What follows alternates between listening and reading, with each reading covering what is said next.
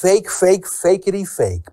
Hi, I'm Jody, And I'm Vienna. and welcome to Imperial News, where I spend my whole week listening to the far right podcast Rebel News and talk about yay being anti Semitic with my friend Vienna. Okay. uh huh. Do you like do you like Kanye West? You a Kanye West stan? I.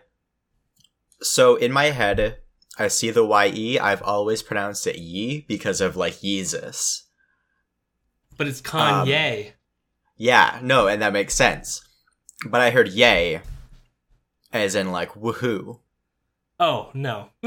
Yeah. And I was just like, huh, what? What are we doing today, Jody? no. Nay, anti Semitism is there we go. How are you, Vienna? Yay.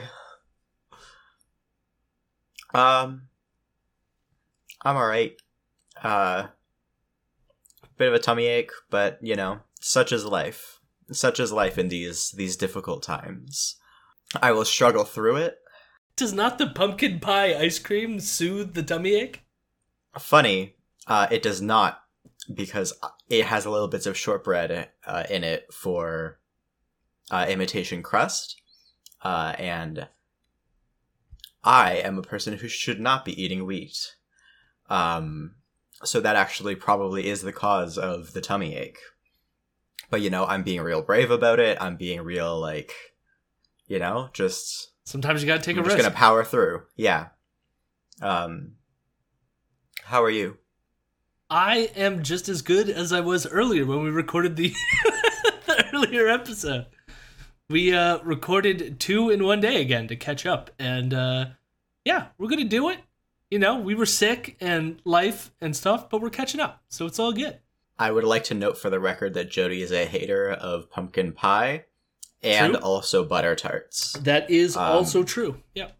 If anybody um, wants to assassinate him for his crimes against humanity, um, feel free to DM me on Twitter and I will give you his address.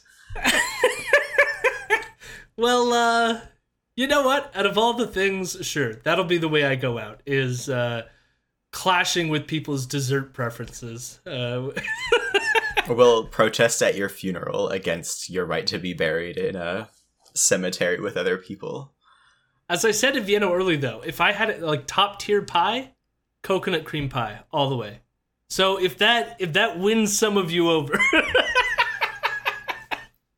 listen, gotta get that sympathy, okay? I may not like butter tarts, not a huge fan of pumpkin pie, but coconut cream pie, love it. Thin ice. It's already got cracks in it. You know? So we might as well. This this might be a little long. I will say, of of course, we're talking about Yay. We're getting all into the Yay business, but uh, there is going to be some heavy transphobic content near the uh, second half of this episode. So I figured I would just flag that now. Uh, if that is something that you don't like to to hear, we will warn you when it comes close uh, and we start covering it. But it's not great. Uh, I will say that this week that we're covering for this episode was the week before the shooting that happened in Colorado.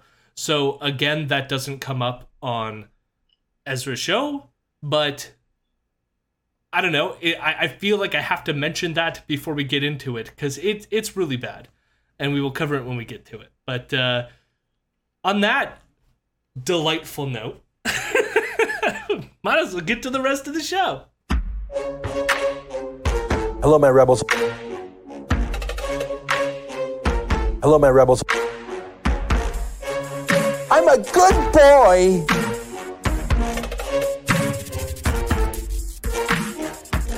I'm a weirdo.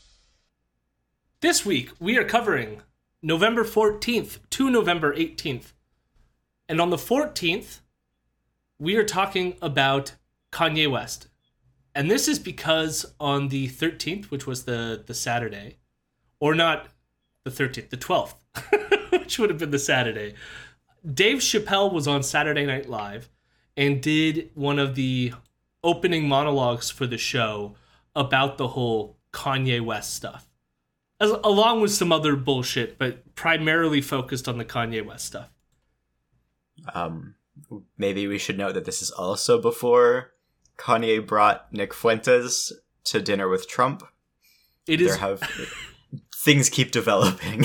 I do feel like though in in at this point in the timeline, it was released that Kanye was like praising Hitler in person to people.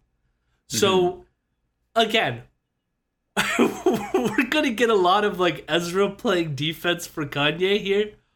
Although he admittedly says that s- some of what Kanye says is anti-Semitic, he still wants to play defense for the guy. So we, we are going to get to that. But uh he in, in fact I should just say Ezra opens the show by saying Con- Kanye said some things that were vaguely anti-Semitic, and already I didn't clip it, but I was like, vaguely, vaguely. that could be hypothetically interpreted or misinterpreted as anti-Semitism. And the reason I didn't clip it is because, as you'll hear in one of the clips I do have, he does come out and say it was, in fact, anti Semitic. But it's weird that even at the beginning, he has to kind of be like, yeah, like it's it's anti Semitic, but it's just not as clear, you know? It's you gotta look through it through like tinted glass or something. Or maybe I did clip it. Either way, this is how uh, Ezra opened the show. So maybe we're gonna get the the anti-Semitic part, anyways, or the vaguely anti-Semitic part. Tonight. Is there a better way to deal with someone who says something vaguely anti Semitic than to destroy them? It's November 14th, and this is the Ezra Levant Show. So yes, okay, I did keep the vague clip, but like you notice as well that he doesn't say Kanye's name in the that opening question. But this is what the episode is going to be about. But then the question is like, if someone says something vaguely anti-Semitic, do you like destroy them immediately? Like, like, like that's like I guess like the the do the dual issue that he's dealing with. He's like, yeah, anti-Semitism bad. But do we need to ruin someone's life because they're anti-Semitic? Do we need to ruin this hugely rich person's uh, deals with shoe companies over this? That's ruining your life. That's having your life completely ruined. True. So Ezra goes on then to praise Dave Chappelle, specifically for his anti-trans content. He then calls Dave Chappelle a conservative, even though Dave Chappelle doesn't identify that as that. And he's like, even though Dave Chappelle does not identify as conservative, he really is conservative. And I actually think uh, Ezra might be right about that. uh, that Dave Chappelle isn't aware that he is in fact conservative. hmm And then he plays a clip of Dave Chappelle making fun of the uh, Jussie Smollett situation. Sure, whatever. This had nothing to do with the Saturday Night Live monologue. He's just hyping up Dave Chappelle before he gets into the bit. Now, for those who don't know, Dave Chappelle in the monologue on Saturday Night Live said some stuff that also could be considered vaguely anti Semitic. And a lot of people reacted to that. So, Ezra's going to react to the first sort of clip. It was how Dave Chappelle opened his monologue. And so we're going to hear a bit of that as well. But Ezra's going to reflect on whether or not he, uh, or, or at least how he reflects to this opening uh, anti Semitism by Dave Chappelle. 20 years it's been Democratic Party talking points. And then last night, Dave Chappelle gets on the stage. And in the first few seconds, he had me hooked. He started with a disclaimer. Take a look. Before I start tonight, I just wanted to read a brief statement that I prepared. I denounce anti Semitism in all its forms. and I stand with my friends in the Jewish community. And that, Kanye, is how you buy yourself some time. It is funny, but it is smart and true and wise that these days, if you're going to say anything controversial, you have to bend the knee and say, I, I'm very tolerant. I'm going to do a land acknowledgement to the Aboriginal people. I'm going to talk about my trans brothers and sisters. I mean, Dave Chappelle was doing it as a joke, but he was actually doing it for real too. Ezra then cuts himself off there, but I'm like, the butt of that joke, like in in Chappelle saying you bought yourself some time. That's just saying you still harbor the anti-Semitic feelings. You're just playing cover for them, which is why people objected to what Chappelle said there. Yet it's like Ezra doesn't get that part of the joke. He just thinks it's like Dave Chappelle mocking like land acknowledgments or something. Which I guess similarly, like land acknowledgments can be said by racist people who are trying to hide the racism too. Like, let's be clear. I mean- Welcome to Canada. Like, but it's just weird that like I, I don't even know what Ezra w- was trying to say in reflection to that bit by by Dave Chappelle. It just seems like he wants to just skirt. He wants to like revel in it and defend Dave Chappelle because he's a conservative comedian, but then not actually wrestle with the sort of like in implicit anti-Semitism that was said there. yeah. Ezra moves on though, and he goes on to defend the basketball player Kyrie. Are you aware of the whole Kyrie arc? I heard something about it. Like, didn't he post about like an anti-Semitic documentary, and then like not long afterwards be like, "Oops, that was not smart of me," and like he had already got like kicked out of his team or whatever.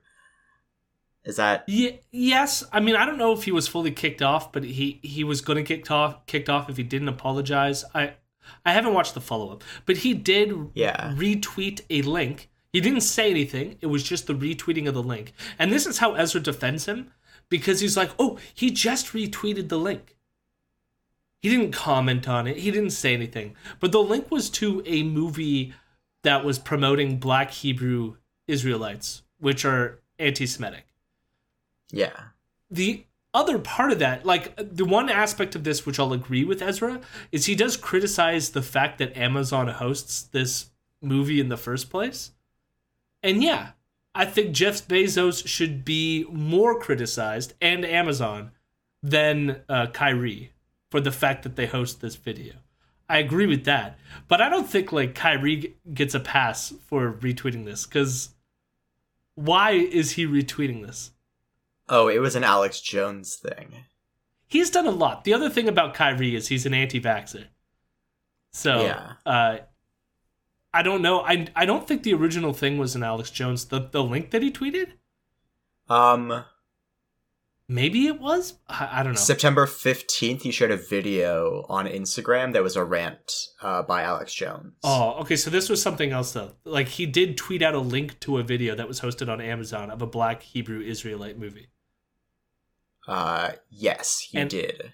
and I don't think that was. yeah, was that Alex was Jones. October 27th. So this was So a month just and a bit after the Alex Jones thing. So he just keeps doing things. But the thing is, because Kyrie was an anti-vaxxer, Ezra's defending him as like, Eh, we- and it gets weird here because like we all know, Ezra is Jewish. He brings it up frequently, but here he is already into this episode defending Kanye, Dave Chappelle, and Kyrie, all for anti-Semitic statements or- or anti-Semitic things that they're doing.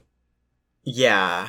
Okay, I'm reading the Kyrie Wikipedia page right now, and he the film that he like tweeted a link to uh, denies that the Holocaust happened, and also quotes both Adolf Hitler and Henry Ford, um, and talks about how Jews controlled the Atlantic slave trade and currently control the media. But he didn't So it comment was- on it, Viano. He just tweeted it. Uh huh. Therefore, he's not anti-Semitic. Why? Why are you ruining his life? Uh huh. Okay. So then we so we did the Dave Chappelle stuff. We're on to Kyrie, but then Ezra spends a lot of time praising Kanye, talking about how brilliant he is. He talks about how like his mom was like a Fulbright scholar who raised him in China, and Kanye as a youth even spoke Chinese before forgetting it, and like he's just like this very brilliant uh person, right? And I will say like this I I made for our YouTube channel it used to be that our logo, this was before we had our new Imperial News logo put in place, but it used to be the uh, My Beautiful Dark Twisted Fantasy album by Kanye West, but where the ballet dancer on the cover, their face was Ezra's. And the reason why is because when Kanye came out in support of Trump, Ezra had an entire show dedicated to how much he loved Kanye and how great Kanye was. So, like, this part of it doesn't surprise me, but it's like, again, after. even like even the Nick Fuentes stuff, like I don't think Ezra's gonna have any backlash towards that because guess what? Ezra co-hosted Alex Jones' show back when Nick Fuentes, who's still is platformed by Alex Jones. Like Nick Fuentes' show is a part of the Infowars sort of like network. And Ezra had no problem affiliating himself with that. Even though, as we said, and, and also Ezra praises Milo Yiannopoulos, who is the other person that Kanye West is working with right now. So, like, Ezra swims in these circles. But this is why it's like he weaponizes his Jewishness in like a very specific way to defend anti Semites. And just think about that for a second. I would just let that like stew, okay? So he praises Kanye West. And then he even sort of justifies the like mental connections that Kanye may, made between his like the certain people who were like handling him that then led to his anti-Semitism, according to Ezra. But then concludes that the best way to deal with this is not to deplatform him. Uh, because deplatforming him will confirm his suspicions that really uh, Jewish people were out to get him. So this is what Ezra has to say about that. I think that he was going in the wrong direction. I think he was going in an anti Semitic direction. But the answer wasn't to smash him and to prove his conspiracy theories right by having Jews deplatform him. And there were Jews involved in those deplatformings. Wouldn't the answer have been kindness and education and saying, well, here's actually the real answers to your question. And, you know, there, you, there is a phenomenon here, but here's how we would answer it. And it's, there's nothing, you know, cosmically or eternally evil about the Jews. Like just to, to give him an answer other than the one he has been taught secondhand, which is yes, the Jews control what you can say, and will prove this because challenging them, you will lose everything you have. He's a he's a polymath. He's an independent thinker. He's a leader. Millions of black people, especially black men, look up to him because they see he's smart and successful. And for heaven's sakes, he married Kim Kardashian, and and he's a, a star rapper. I mean, he was a leader, and to take him and smash him down because he strayed from the path. I think, I do not think that he was deeply wedded to his anti Semitic comments. I think he was trying them out, brainstorming them, floating them out there. But the reaction to him was so heavy handed that it cemented those as his final views. Now he's being destroyed. And Kyrie Irving, and maybe they'll take a run at Dave Chappelle next. I don't know. And what have they proved? The people who ripped up his contracts, humiliated him, condemned him as an anti Semitic. Well, they proved his theories to be correct about things you can't talk about. Dave Chappelle did his best to talk about them without getting canceled. Be interesting to see if he gets away with it. I'm not defending anti Semitism. I just know that there are many people out there who have questions about the Jews the same way they have questions about the blacks and women and transgender people.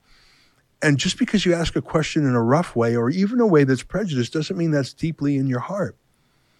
But now Kanye West has lost everything, and a million black men have seen what happened to him.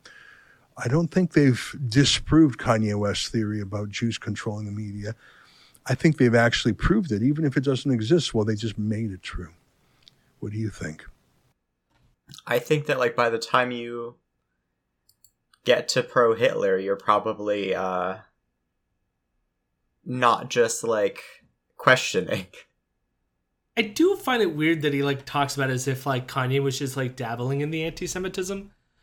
Like mm-hmm. I I do agree for many reasons, especially in like hip hop. As some like I listen to enough hip hop to know that like black Israelite Israelite type like ideas and thoughts exist in some lyrics, right? And that to me is like dabbling in it. Like I don't think that a lot of the uh, rappers that use words and stuff associated with those movements are like fully invested in Black Hebrew uh, Israelite philosophy or what they know. But like again, what Kanye did was way beyond that. you can't just say he was dabbling. Like he he again in private conversations was talking about how great Hitler was. That is like you are now like crossing a line. That and like in an interview with TMZ on the street, he brought up a list that was saved on his phone that had all the names of Jewish people that were like CEOs of companies. Okay? You don't just have that on your phone if you're just dabbling in the anti Semitism. Yeah. You don't write a tweet saying you're gonna go DEFCON 3 on the Jews if you're just dabbling in anti Semitism. Like, I don't. like, what? Yeah. And this is the thing that's gonna, like, because he's not gonna bring it up again. I I don't think he's gonna talk about any of the Nick Fuentes stuff, any of the other stuff that, like, we've seen. But it's like, for Ezra to be at the point he's at in this episode, when all that stuff had already happened, and just was sort of like, oh no, he's it's gonna make him worse now because everyone like ru-. but it's like at what point do you ruin someone's life because they've been anti-semitic you know Yeah. because i'm wondering with what ezra is saying is like there's never a point there's never a point when like someone is like crossed a threshold now we can deplatform them remove their stuff like wh- like why won't ezra draw the line that is that is the end of the the at least the Kanye stuff in the main segment. It's just like amazing to me that just you get one celebrity that starts doing things that you like and you excuse their anti-Semitism. Yeah. So then, Ezra interviews Katie Daviscourt. She is their American employee, and they have set up a website that is called Watching Arizona. And they claim that uh, there are election shenanigans afoot in Arizona, but they don't explain what they are. You just need to go to their website and give them money because, trust them, shenanigans are happening in Arizona. I got distracted looking up the the DEF CON levels. Three is the middle one. Well, listen, his alarm bells weren't at full capacity. Like you know, they might be now. I think maybe he's is. Does it go higher or lower for the threat level? So he, would he be at DeathCon five now, or is he at DeathCon one? Uh, well, DEF CON 1 is nuclear war is imminent or has already begun. I think Kanye might be there now Um, in terms of how he feels about the Jewish community. So like for uh, context in terms of like where we have ever gotten, um, DEF CON 3 was uh 9/11, Operation Paul Bunyan, where um I guess North Korean soldiers um murdered two U.S. Army officers with axes. That which DeathCon level was that? That was DEF CON 3. Uh, that was where Kanye 1976. was at. yeah, right?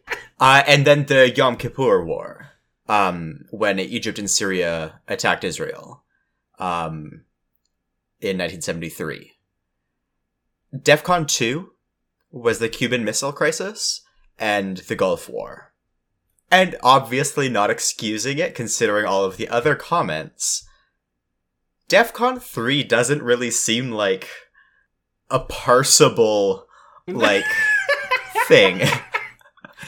What does going DEFCON 3 on a group of people mean? I, I like. I don't think he. He. I know, I know, but it's just like, like the phrase is just like so, it sticks in your mind so well. Like it is just like, like I wish that it weren't in a like Very bad yeah. context because it is just like such a funny phrase. But you would expect there to be some sort of like meaning behind it, right? I think one of my first tweets after that happened was I said, I'm going DEFCON 3 on this bag of chips right now. Yeah, right? Like like that is a hilarious thing to say. and it's even funnier knowing that that the only like actionable thing that apparently means is that the Air Force is ready to mobilize in 15 minutes. like what? Um That's when you know that bag of chips is popping off, you know? Get that Yeah. military ready. uh anyways, that has been our discussion of the DEFCON levels for the day. Back to our regular programming. Well, it's fair to keep it on Kanye because, like, Ezra does bring it back to Kanye West. So normally at the end of the show they do a mailbag segment, but he decided instead of doing the mailbag segment to have a bit more of like a riff on the whole Kanye situation, and he says some similar stuff about the fact of like how like people reacting to his anti-Semitism will make him worse or something like this. But he adds almost like that it's justified in this clip. Like almost like stereotyping groups of people for things is weirdly justified. I mean, he doesn't fully say this, but I will play the clip and uh, you be the judge. I guess what I'm saying is in our cancel culture and our microaggression hair trigger culture, if someone says something dumb or anti Semitic or racist or anti trans, if you really want to correct them, appeal to them intellectually or appeal to their better angels or try and talk them out of it. But to smash them and to destroy them, you have not changed their mind. You've shown how righteous you are, maybe, but I think you've cemented them in their views. I think a lot of people who believe in conspiracy theories, the moment they're shut down for saying that conspiracy theory is the moment they feel that they've been vindicated and that conspiracy theory is being proved. I think the thing that makes a conspiracy theorist abandon their theory is if no one cares and no one stops them and they're just ignored and no one tries to censor them. If you try to censor someone, you're implying that what they're saying is powerful and therefore true. Anyway, I'm upset what they did to Kanye West because I think that he is not a deeply hateful man. I think he was musing and brainstorming and they destroyed him for it. It makes me sad. What do you think? Do you think I'm being too excuse oriented for Kanye West? I saw some of the people I really admire equate what he said to Nazism. I do not think so. I think that's just someone who's uncomfortable with the issue of Jewish influence in Hollywood being discussed. I think it's going to be discussed. The only question is do you answer it or do you smash it? If you smash it, you're just going to drive it underground. Those are my thoughts for the day. Until tomorrow, on behalf of all of us here at Rebel World headquarters to you at home, good night. Rebel World headquarters? Yeah. No, I mean he's Rebel Commander. It's their their whole bit. It's really cheesy as hell. That being said, the the I hear these tropes also said by like well-meaning leftist and liberal types that are pro free speech to an extent that I disagree with, which is like no, uh sometimes you do like listen look at the dichotomy of what he said. He's like you need to let them speak it because if you smash it it like makes them uh, believe it even more. And it's like, but that's not the reason why you're smashing it. You're smashing it so they don't spread it to others. Yeah. And then, like, at the end, he's like, and if you do it, you'll make them go underground.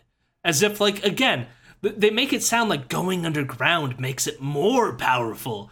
No, it doesn't. When anti Semitism is underground, it's not contagious, it's quarantined.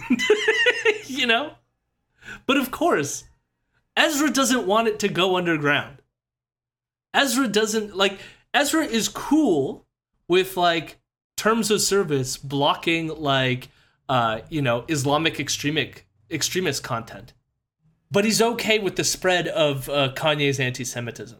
So let that like let it sink in, right? He's clearly taking a stance here about what he's okay with seeing the the the light of day and how to deal with something like this. He he feels like it's the right thing to do when it comes to other types of content. But when it comes to content of the people that he like agrees with on other things, he wants them to be open and anti-Semitic.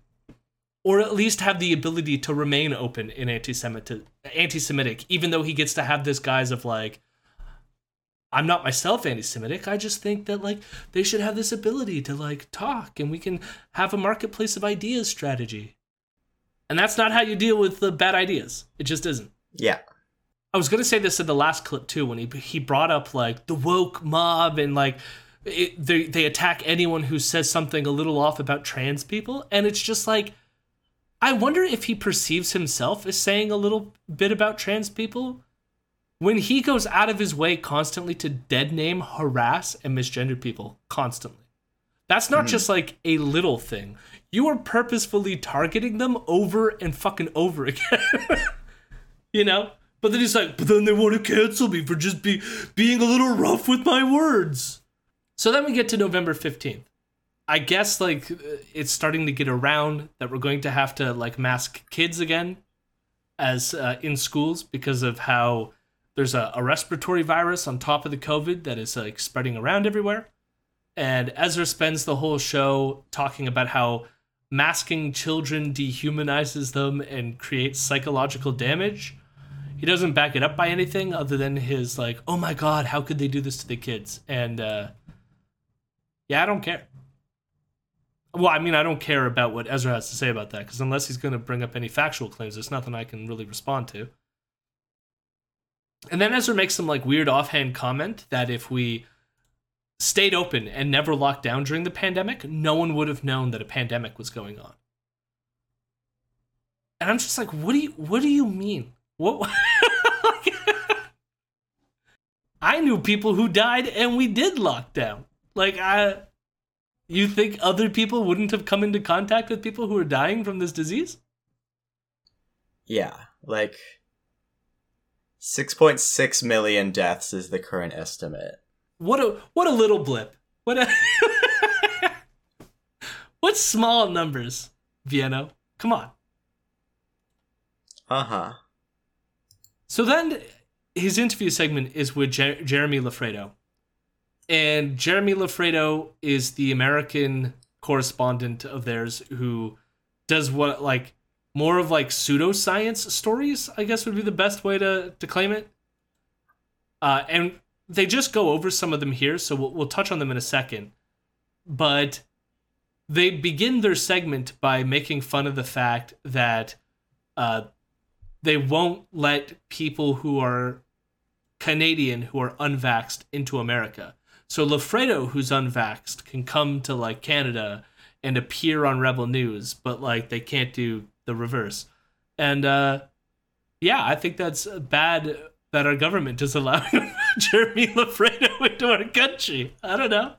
That part has been weird. That like American, I kind of on brand, of course, because like America and border controls, um, that like it has been like on the American side overwhelmingly, and like that's been one of their only measures is like clamping down on people coming into the country more than like you know anything else that would actually like help public health stuff and then canada's just been like ah anybody can come and visit like Yeah.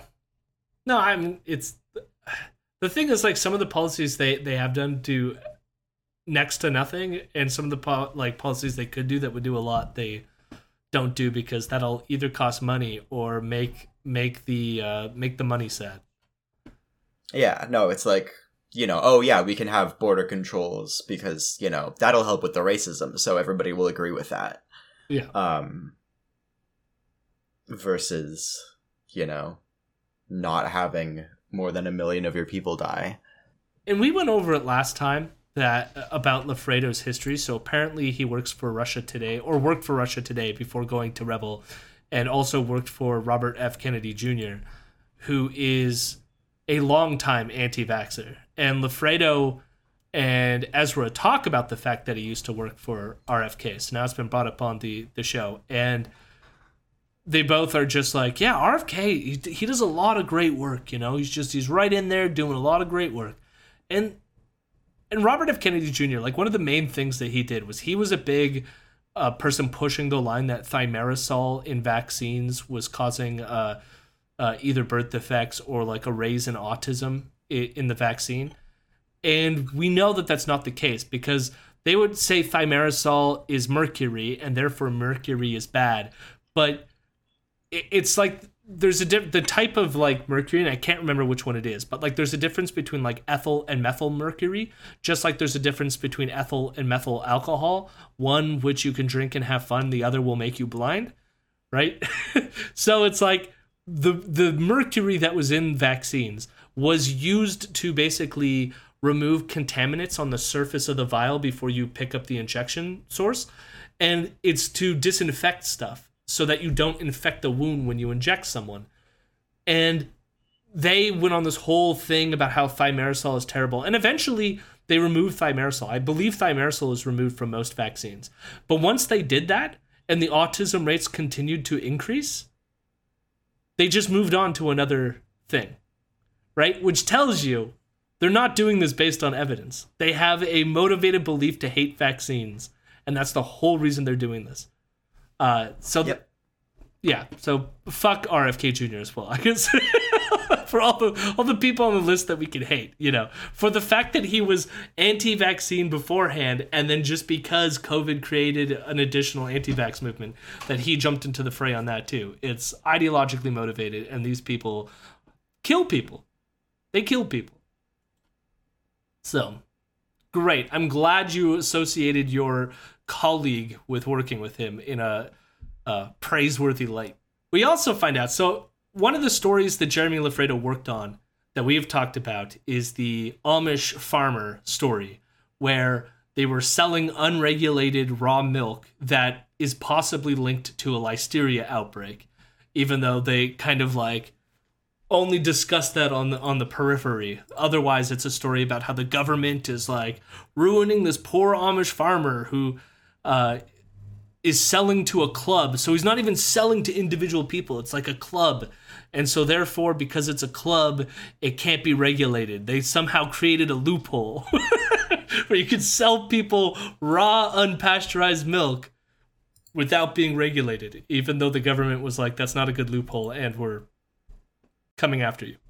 And we find out that the new lawyer for the Amish farmer is Robert Barnes, who is someone who is employed by InfoWars. So, and we know how well they've done in court recently. Just uh, ask Alex Jones how much it's cost him. Let's uh, Yeah. let's leave it at that. But then Ezra and Jeremy try to play some weird hypocrisy game around the regulation of raw milk. And this this is just wild. You know, it's incredible to me. We live in an age where euthanasia isn't just Mm. lawful, it's being promoted, especially here in Canada. Drugs are decriminalized or legalized everywhere, again, in Canada especially. Uh, you can do anything to yourself. You can engage in mutilation in the name of being non binary. But God forbid you want to drink some unpasteurized milk or have beef killed by an Amish farmer who doesn't follow FDA rules. And, and one thing I learned about Amos Miller is that he doesn't have a retail shop that's just open to the general public. Mhm. They're people who sort of join his farm club. Mhm. Like they say, I, I like this, I trust this, I want to be part of the team. And, and I, I think that was a legal structure designed to get around that you're selling to the public. But but there's something to it. If someone says, "Okay, I understand what we're doing here. I'm I'm literally signing up to be part of this organic Mhm. Amish farm," even if raw milk was bad for you, even if the way he slaughtered his meat was bad for you, which I, I don't think it is. I mean, I myself prefer pasteurized milk. I just out of tradition or habit or whatever. But even if this wasn't healthy for you, for God's sakes, there's there's nothing you can't inject in your arms or cut off your body with the approval of the wokerati. But a man can't sell raw milk or armed marshals will come to his farm. It's crazy. I mean, you know, the government has their hand in the selling of cigarettes in uh, the lottery business, and um, that that isn't uh, too dangerous or you know too unhealthy for them. But milk, milk is where they draw the line. It is an interesting um, thing that's going on in Pennsylvania. Like for what like there was like two different hypocrisy arguments. I guess Ezra is like, "Oh, they let you cut off limbs, but but won't let you drink listeria-ridden milk." They let you cut off your fifth limb uh, and uh, do drugs, but they won't let you get sick and die. And like what's weird is like those procedures that he's talking about are regulated. Like the reason why you have some of these things that he talks about is because there is some other need for them, either uh, drug addiction, uh, people who have some kind of gender dysphoria, if we're still going to use that term. Like there's reasons why like some of the things that he listed there lead to certain procedures that are then regulated by the government. And then he's like, so it's like his hypocrisy is like they let you do these in his terms like crazy things yet they won't let you drink the milk but it's like no they're they're regulating everything because you're not allowed to just sell people something where it's like i don't know there's a risk you could die of an infectious bacteria. I don't know. Especially if you don't advertise the risk because like even ezra here is promoting that the milk is safe. It is not. It is not safe. Supervised raw milk consumption sites. Yeah, well, I mean, maybe one day, well, if people are just like addicted to raw milk. Give me another hit. Yeah. You- well, you go to the place, you have to bring your raw milk separately. There's no guarantee of a safe supply, obviously, um, because that would be ridiculous to uh, to hope for. Even um, you bring your raw milk to uh, the trailer they have set up in a um, empty parking lot and uh, you drink the raw milk and then you hang around for a bit just until they can determine if you've caught if you've got listeria or like you know have had too much milk that day. Uh, and then they just like uh, say okay good luck. Um, we're not gonna you know if you have listeria don't don't come back but like you know see ya. And there you go. No, what did there's like a, a plague of farmers who, you know, they go into the barn to check on their cattle, and there's just people jonesing uh, right up to udders, just like getting it right from the source. I gotta get my hit.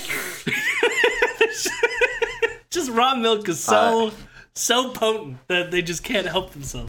the workers at the supervised milk consumption site uh, provide you with uh, clean sterilized glasses Clean, sterilized put your udders.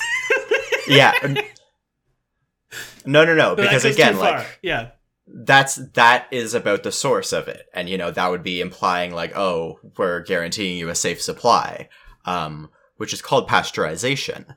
Uh but no no no. You get a a clean sterilized glass to put your milk in.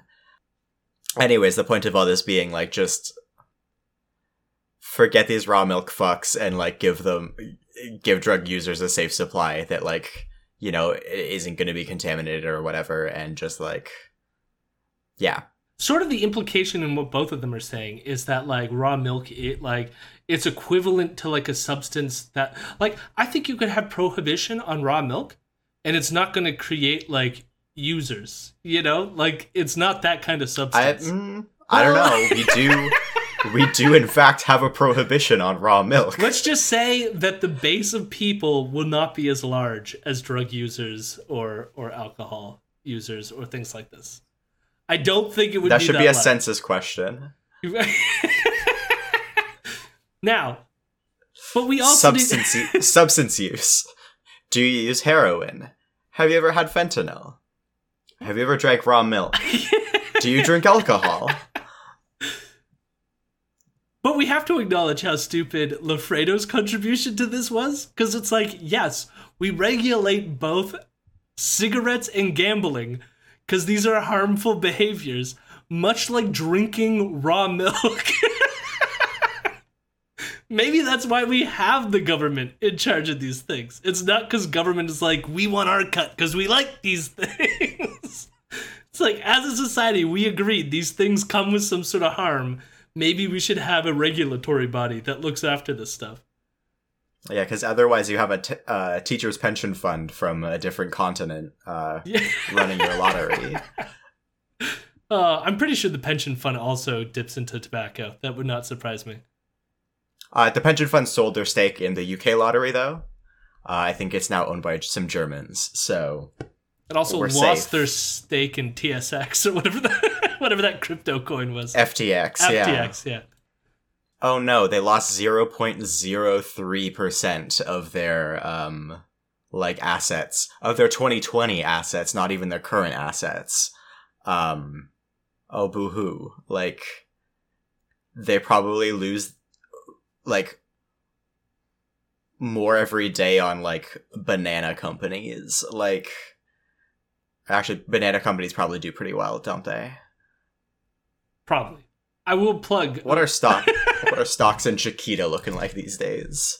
Behind the Bastards had a really good uh, episode, their podcast about the uh, FTX thing and how about the the main dude used effective altruism, which is like a Peter Singer philosophy, to like manipulate people into thinking that he was doing this all for a good cause. And I find that angle of it very interesting. So you should check out that episode. Now, the other story that Jeremy Loffredo was involved in, past the cow milk story, is this story about like medical kidnapping, which is something that he brought up on. And the last time we checked in on this story, what we found out was that the parents, the reason why the hospital took this family's kid away from them was because the child was suffering from kidney failure and it is quite likely that the parents wanted to treat that kidney failure with homeopathy, which is medical nonsense and would have resulted in the death of their child. So that's why the state came in and was like, no, you were going to kill your child. You now don't get to parent said child.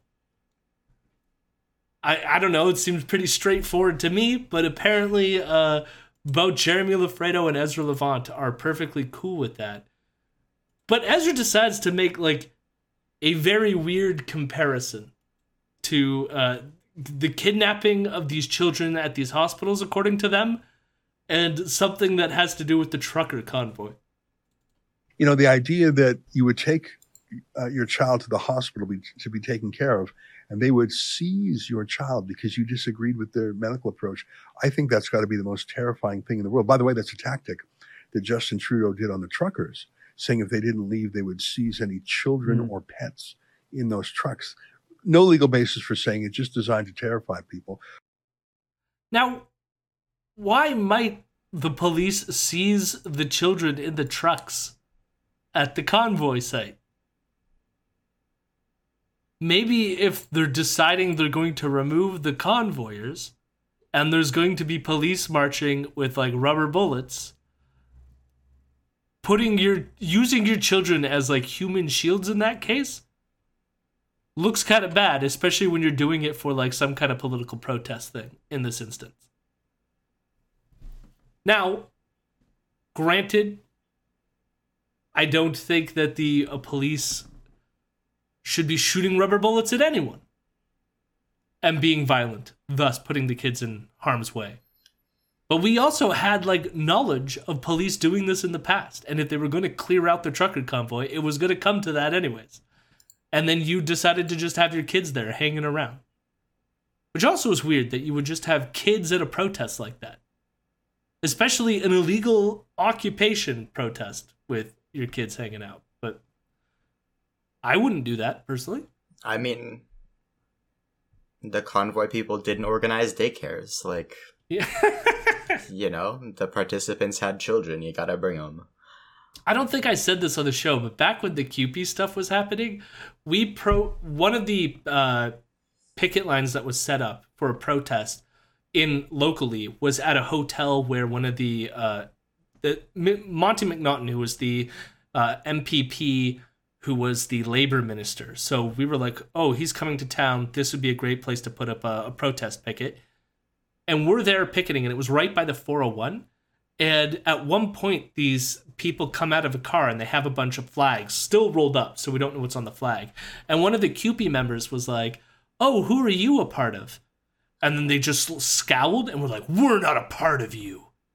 And then they proceeded to walk up the, the like ramp to the top of the bridge over the 401 and then unraveled their like F Trudeau and Canadian flag. And like the four of them stood stood on the bridge. And then I was like, So it's like you are like the tyranny, blah blah blah, all this, but then like when people were actually protesting, when their rights were being stripped from them by the Ford administration, they're not your friend.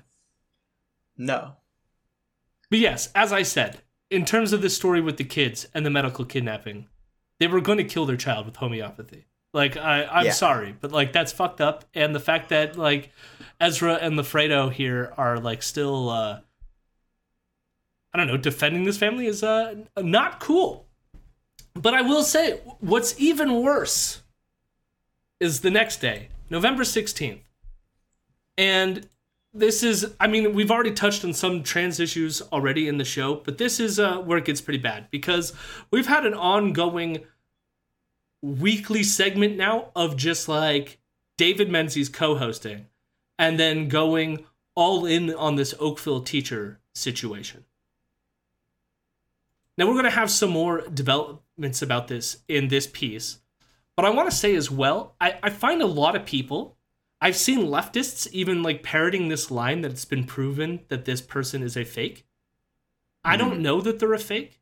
I see no evidence that they're a fake. In fact, um, I'm leaning towards that this person is in some capacity real with however they're choosing to identify. And one of my main pieces of evidence for this, and we'll get to it like in a bit, but like they've already received three bomb threats at this school. And if this was just a lark, why would this person be exposing themselves to that kind of violent threat? And so I lean towards that this is a real disposition, which is why the school board is protecting this person.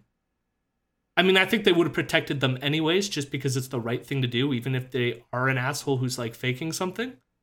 Yeah. But it's like, I see no reason to think that this person is faking it. I haven't seen, I've seen some weird stories. I guess recently, they, uh, she went on like a skydiving trip with like a conservative porn star.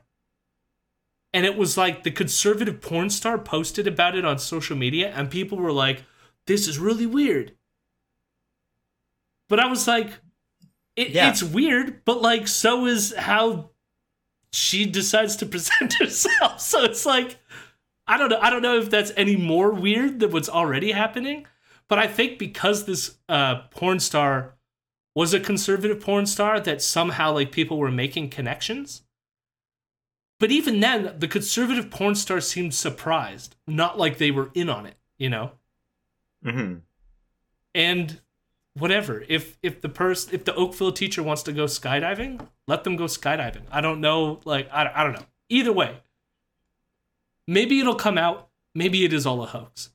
But I see no problem in thinking uh, that it isn't. And even if it isn't, the, how or even if it is or it isn't, how Rebel is covering this story is really fucked up. So, we'll get to how Rebel is covering this.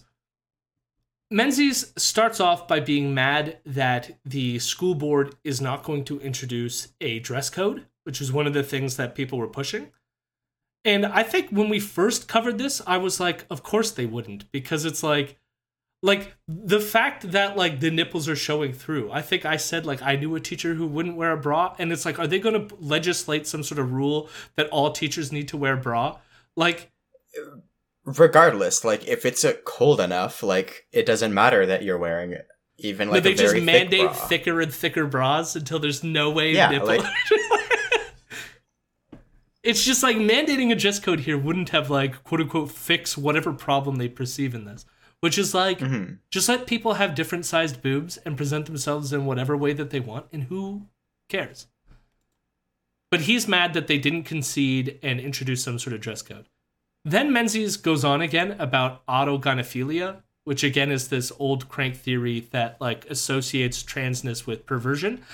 And I will say as well that like he's going to mention again in one of the clips that we play. He pronounces it wrong every time, which tells me that he's never heard anyone ever say the word autogynephilia.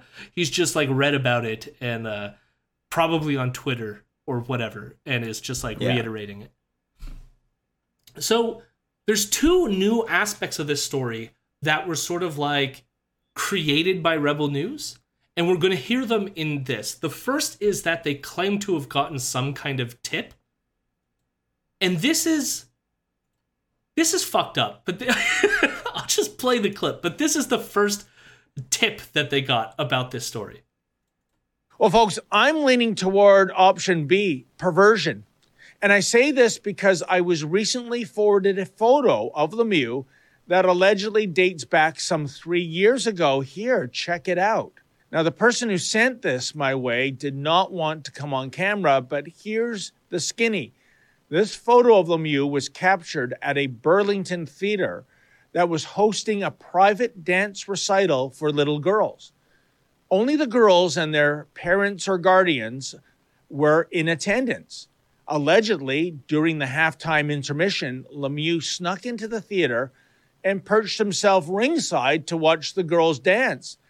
Alas, Lemieux was hardly inconspicuous, and some concerned parents eventually asked him to leave. And so this skunk to the garden party did indeed leave. Now, folks, do you find this anecdote as creepy as I do? That a biological male dresses up as an unflattering caricature of a woman and then takes in a private dance recital involving little girls? Is this part and parcel of autogenophilia? Was Lemieux getting sexually aroused by the dancing? Now, what's really fucked up about this, and I have no way to verify whether the picture is true or this story is true, but this is just an anecdote that was relayed to him. Yeah. And he goes from there to just being like, was was this person and again the dead naming and stuff, I forgot to pause that. But like th- this is just somebody relaying an, an, an anecdote that we have no way to verify and that leads to Menzies just speculating on whether or not this person is a pedophile. Mm-hmm. And the story doesn't even make that much sense. How would you sneak into a theater like that? And then how far into the dance recital before someone's just like, hey, excuse me, person who walked into this thing? Like, I mean, it, it's it's you know repeating ourselves, but like the stochastic terrorism stuff, it's just like every episode it like escalates and escalates to a point of like absurdity, which is going to be the second part of this. And let me tell you, the second new piece to this story that Menzies is going to bring up is so fucked up, especially because it's coming from David Menzies, who is doing this. Like, it's so close to Menzies. I'll just frame it this: it's so close to Menzies just to admitting to like some kind of crime here. So let's let's just go with it. Oh no. There's always another side to the story, and yes, we have reached out to Lemieux. We even visited his Burlington condo. It's a ground level unit. The blinds are often completely open. And get a load of this when Lemieux is off duty and just chilling in front of the old boob tube, he takes off his breasts and his wig and his short shorts. Again, more evidence that his transition from male to female is not genuine because why is he only going through life as a female on a part time basis? I mean, where is the commitment to those 36 pound bowling balls 24 7? In any event, he was in no mood to talk. Rather, he called the police, and the Halton Regional Police Service is happy to provide taxpayer funded security for Lemieux because this shows how inclusive the police are. No, seriously, the Halton police even have an LGBTQ, etc. themed police cruiser. Stop in the name of rainbows. Oh my god. What the fuck is going on here? Yeah. You know, I get inside, I take off my pants and put on sweatpants. You know, like, you want to be comfortable when you are at home alone, just hanging out. Presuming that there aren't people with cameras sneaking in to, like, film you. Like, what the fuck? It's it's so fucked up. Yeah. But I know tons of people. Like if you had the option to remove some body parts every once in a while, whatever. It's just like to be this deep into the story. Like it was one fucked up thing when David Menzies dressed as this person at a school board meeting to like raise a fuss. But then to like get tips and then it like go beyond the tips to suggest that uh, this person is like a sexual pervert, pedophile, stalking children at some dance recital, and then to go all the way to their house and film them while they're just chilling by themselves? And Yeah. film them through a window? Just because oh they just happen to leave their blinds open i guess that means that i can film them.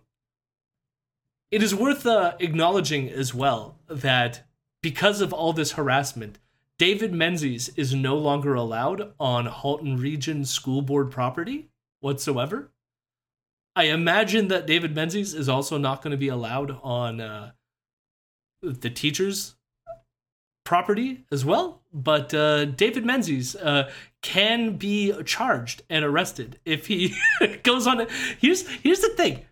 He is banned off school property in the Halton region because he's perceived as way more of a threat than this teacher is. Yeah. And yet they're the ones who are apparently like looking out for uh, your kids. And again, this story broke, uh, or this piece that aired on Ezra's show happened two days before uh, the shooting in Colorado, where someone reacting to similar uh, stories and and the way that Rebel News talks about this stuff committed a, a mass atrocity. Yeah. And again, the Oakville school has received three bomb threats. And what effect does that have on the children who are attending that school? I think I think threatening these uh, children with blowing them up is a lot worse than the fact that this teacher is either pretending or or is really trans and wears big breasts. Yeah. It's Yeah, we say it so often, right? Like it is just like it's a call to violence. Um and you know there were protests this week uh, that just passed in various cities about like you know anti-trans shit and the people were violently homophobic and like kept trying to instigate fights particularly the uh, at the one in hamilton. And it's like yeah like, like we're you know this is the situation that we're in and it is the situation is as bad as it is because of people like rebel news. And like you know colorado will not be the end of it. And that that sucks. And it also sucks that like these groups just continue getting to say this shit. Like tucker carlson had you know the gays against groomers and like whatever else people like justifying the colorado shooting less than a week after it happened saying like that it was fine that it happened. Like you know? And you know thankfully like with the canadian ones like the counter protesters anti-fascists whatever you want to call them greatly outnumbered the like homophobic transphobic like assholes who were protesting outside of schools um but yeah like it's you know for now we have numbers on the streets but like with the way things are going that might not always be the case like it, it is it's bad times People need to be vocally against this though and show up when when needed though. Like that's kind of yeah it's kind of where it's at. And like I will say, I I already know, having uh, you know, read ahead, if you will, I, I know they're going to talk about more transphobic shit next week after the shooting takes place. I don't even think they mention the shooting, but like this has been the one time where even even when there was like you know the synagogue shooting when it like when there was all these other attacks the the attack uh, at the the Walmart that was against uh, Hispanic people in in Texas uh, I can't remember uh, what city that was San Antonio or either way i think so when those shootings took place, the right somewhat tried to distance themselves from it. But there's been a weird lack of distancing from this Colorado shooting. And that that has me shook in a way that's like really fucked up. Like there's something just about the way where like Tim Pool. Tim Pool came out after the shooting happened. He's I don't know if you know Tim Pool, but he's one of these like Yeah. I left the left type people. He put out the day after the shooting. Well, look, they hosted a groomer event there earlier in the day, and it was just, it was a drag brunch that was all ages. So therefore, because they had a drag brunch that was like all ages earlier in the day, therefore they deserved to like be murdered. Like it, it's it's beyond fucked up at this point. point, and the fact that like the, I've never seen the right wing react in that way, and that that has me a little fucked up, you know. But uh and I realize like a lot of my rage, like in listening to the show, is impotent. But it's like it is kind of fucked up that it's like day in, day, uh, like every week of this uh show produced by Rebel News has a transphobic segment. Like it's been consistent now for like a solid few weeks, uh, a few months, hasn't it? And it's mostly censored, centered around the Oakville teacher, but isn't solely focused. And even, I forgot, they produced a book, an anti trans book uh, by Barbara Kay and that other person who was like involved in sports. What was called Unsporting, which was about how like women are being replaced. Biological women are being replaced in sports. So it's like, it's really coming from them, you know. I think there's going to be uh, one more bit about this uh, in a second, but we will move on for now. We'll, we'll sort of move on because the, the interview segment was with Celine, who's one of their employees. And Celine was talking about the Emergency Act inquiry, and they literally say nothing. It's like, the truckers are good, the government is bad. And like, how am I supposed to respond to that? I don't know. Yeah. The only interesting thing out of that segment is at one point Celine brings up the guns at Coutts and claims that it's possible the RCMP planted those guns. And I have to say that that is the first time the guns at Coutts has been brought up on Rebel News. And it was it was in this offhand comment blaming it on the RCMP. So I don't know what that portends, but but there you have it. We then get into the mailbag segment. And we got a few weird takes, but we'll start off with uh, a surprising take by Menzies here. Local guide writes anyone can be a school trustee. When I lived in Toronto, there was a gay man with no kids on the local school board. Well, you know what? I don't think I'd have a problem with a gay man with no kids on a school board. I would just I would judge that trustee by his merit, not by his sexual orientation and whether or not he had children. The one thing that this is telling me is that it's clear that their pieces are bringing out the homophobia in their audience.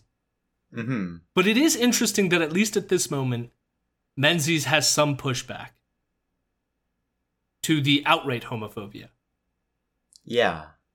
Now, for whatever brownie points or or I, I don't know, like praise to Menzie he gets for that take, he's gonna ruin it in a bit. But we'll move on. I mean, it's already ruined, but uh, it'll get worse in a second. So we'll move on to November seventeenth, and the whole opening half is this very weird segment. I don't even know how to address it, so I didn't get any clips from it. But the premise is he's talking about this case where this hockey player, uh, who was going to be signed, I think, to the Boston Bruins, when he was younger, harassed a black disabled kid in very disgusting ways. Like, I think got him to like lick a urinal or like just like repulsive stuff. And this came out, and then the Boston Bruins decided not to take him. It was just like, nope, I'm sorry, you uh you're disgusting. Don't play in the NHL or whatever. And so the premise of, of David Menzies' piece is to be like kind of like the Kanye West thing, where it's like, should we ruin someone's life for something they did in the past? And the only again, I like he, he brings up another. He's like, well, there was some dude who killed someone in a DUI, and he still was able to play. And it was ten years ago that this happened, and like I don't know. I hopefully in the past ten years, society has developed a little bit. Like I don't know. Maybe it would be a bigger deal today. I don't know. But then the other piece is like David Menzies goes, he can relate to the black disabled kid who was harassed by this guy. So he's not trying to downplay bullying because he was once a new kid at a school and got picked on. And to much like there's a part of me that's like, okay, David. But then like to compare being the new kid at a school with the kind of harassment that this kid got was a little fucked up. Yeah. But David Menzies being uh, bullied when he was a kid does not surprise me in the least. Does not surprise me in the least. Yeah, no, it, it, really doesn't. So then he has on Franco Terrazzano to talk about carbon tax, and I don't care, so we're not going to talk about it. We then get to the mailbag segment again. And now Ezra's going to be reflecting on the mail that he's received after the episode they did the day before about the Oakville teacher. And the first letter that he reads, it's bad, especially in what it tells you about Rebel News' audience. Well, folks, lots of feedback regarding my monologue on the Halton District School Board forever accommodating that which is known as Busty Lemieux. Red Whiter writes Back in the day, if this was our shop teacher, we would have had this thing running for the closet. You know, I don't advocate violence, of course, but if this is a fetish of his, I think sometimes it's good to at least remain in the closet. The fact that he read that letter is really Yeah. fucked up. But then the fact that this is their audience that they've cultivated, that have completely dehumanized this person to the point where they're calling them a thing. Like I I I'm filled with so much rage listening to that. They're like, and it's impotent. What am I gonna do? I'm just gonna yell into the void. But like, this is evidence they're creating people, you know, Mm. and it's it's not good, and it's it's worth highlighting, you know. Who knows? Maybe this person will go on to commit a hate crime, and like this was his first, uh, you know, big announcement. And great, we were the first here, you know. Yeah. No, it really is just like, you know, he was like, "Oh, I don't advocate violence, but you make some points." Yeah. like, was basically Menzies' response. Or Like, his response is like, "Please stay in the closet so we don't have to be violent." Well, yeah. So that's you know, oh, if you had only stayed in the closet, we wouldn't have had to do violence to you, right? Like, Yeah, not good. yeah, Now, the next letter is interesting in that it is somewhat critical of Menzies. So, here's this letter. Elkie Summer writes, Well, I also take off my wig and relax my persona when I get home. I can see why many parents are disgusted by this beyond crazy trends, but to invade his apartment window, isn't that being a peeping Tom? Well, here's the thing. Uh, he lives, that is Carrie Luke Lemieux, aka Kayla Lemieux, at a Burlington condo. He's on the ground floor, and we were simply reaching out to him. His window is not, you know, a bathroom or anything like that. It is the living room. And that's when we spotted him without his wig, without his short shorts, and without his 36 pound breasts. Um, and a couple of things here, folks. I think one is if this is a genuine transition, why isn't Mr. Lemieux all in by being a female 24 7? He has the uh, luxury of taking off those prosthetics, unlike a natural woman who would have Z cup breasts, which is forever affixed to the body unless one is going to undergo uh, breast reduction surgery. Secondly, we were simply trying to get his side of the story and it meant talking through a glass window. He had- wanted nothing to do with that. Called the cops, and we left. That is my defense. No peeping Tom uh, incident here. Geez, who would want to peep into the inner sanctum of Busty Lemieux? But you did. yeah. But you did. Like, Like even so the the person who wrote was also offensive. Yeah. and said some pretty terrible stuff. But even they were aware, and what David Menzies did was creepy. yeah, like there's no there's no way to spin it that it's not creepy to like go up to someone's living room window and try to speak to them through it. There's got to be laws against this. Is there not laws against that? That seemed to me like very.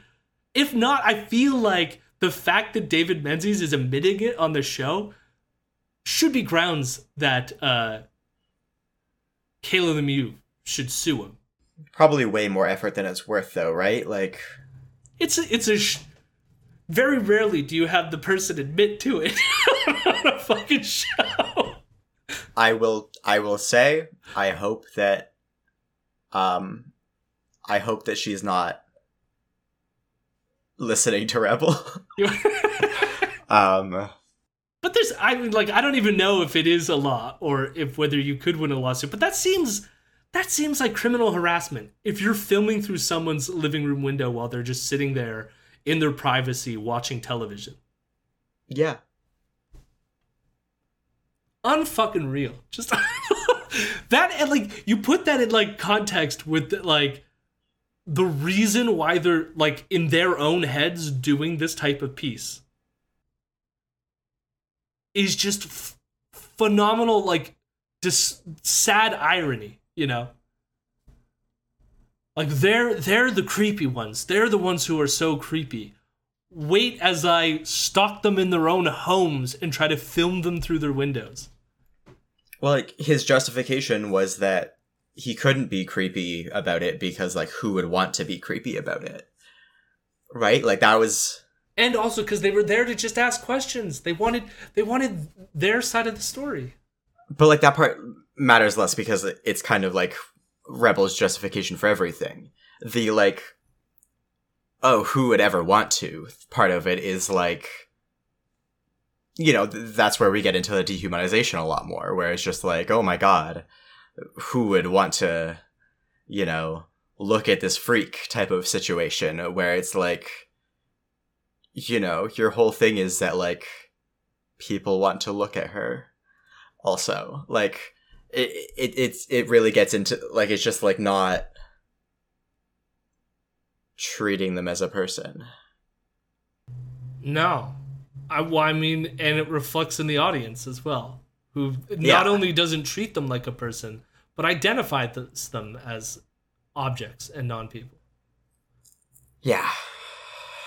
Now there was there was a Friday show and Sheila was hosting and they literally talk about nothing. She brings up World Economic Forum conspiracies and like none of them are connected to anything and are just silly and nothing to debunk. So we don't need to get into it. Uh but yeah, this, this that that episode in particular was rough.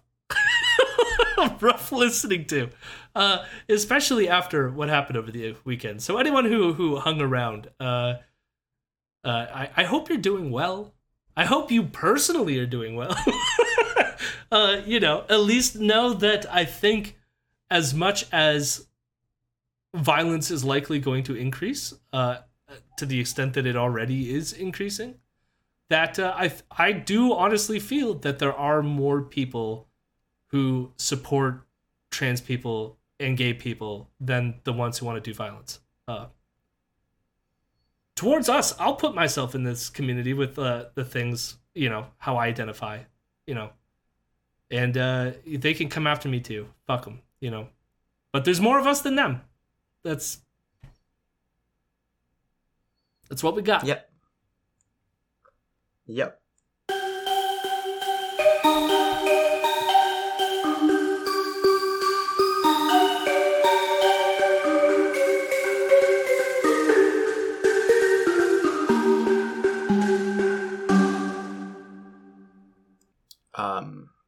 If you haven't already, uh, start taking your vitamin D. Uh, it is the cold and dark times. Uh, it's not covered by at least Ontario healthcare to even uh, get your vitamin D levels uh, tested because it's just automatically presumed that you have a deficiency. Um, so so take some. Um, it'll it'll help you get through at least at least the weather wise cold and dark times uh, that are coming. Um, also, like try to get in contact with your local like you know counter protesting group, your local pride group, your local like anti fascist group, whatever. Um,